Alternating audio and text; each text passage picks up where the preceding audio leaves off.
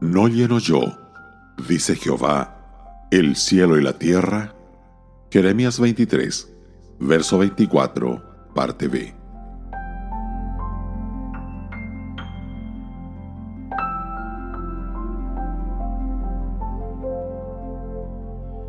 Cuando hablamos de la omnipresencia de Dios, queremos dar a entender que está presente en todas partes al mismo tiempo. Un puritano llamado John Arrow contaba de un filósofo pagano que una vez preguntó, ¿Dónde está Dios? A lo que el cristiano contestó, deja que te pregunte primero, ¿dónde no está? Un ateo escribió en una pared, Dios no está.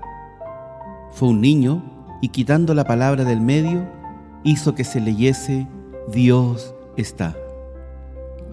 Estamos en deuda con David por un pasaje admirable que escribió sobre la omnipresencia de Dios. Dice así en el Salmo 139, versos 7 al 10. ¿A dónde me iré de tu espíritu? ¿Y a dónde huiré de tu presencia? Si subiera a los cielos, allí estás tú. Y si en el Seol hiciere mi estrado, he aquí, allí tú estás.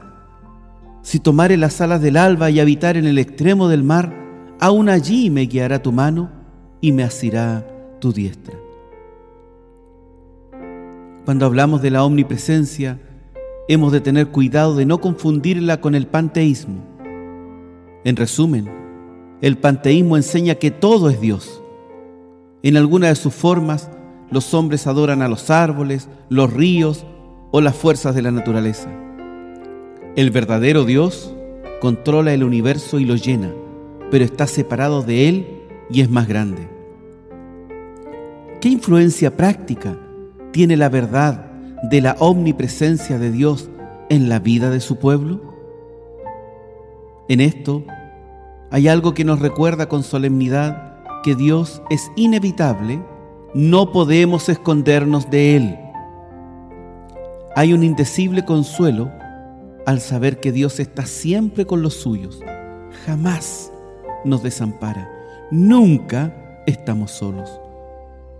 Pero también hay un desafío, ya que Él siempre está con nosotros, debemos caminar en santidad y separarnos del mundo.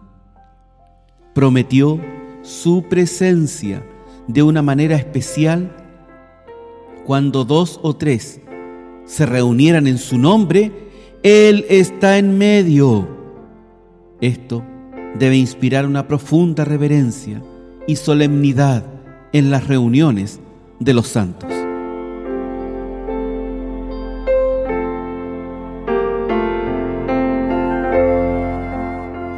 Radio Gracia y Paz, acompañándote cada día.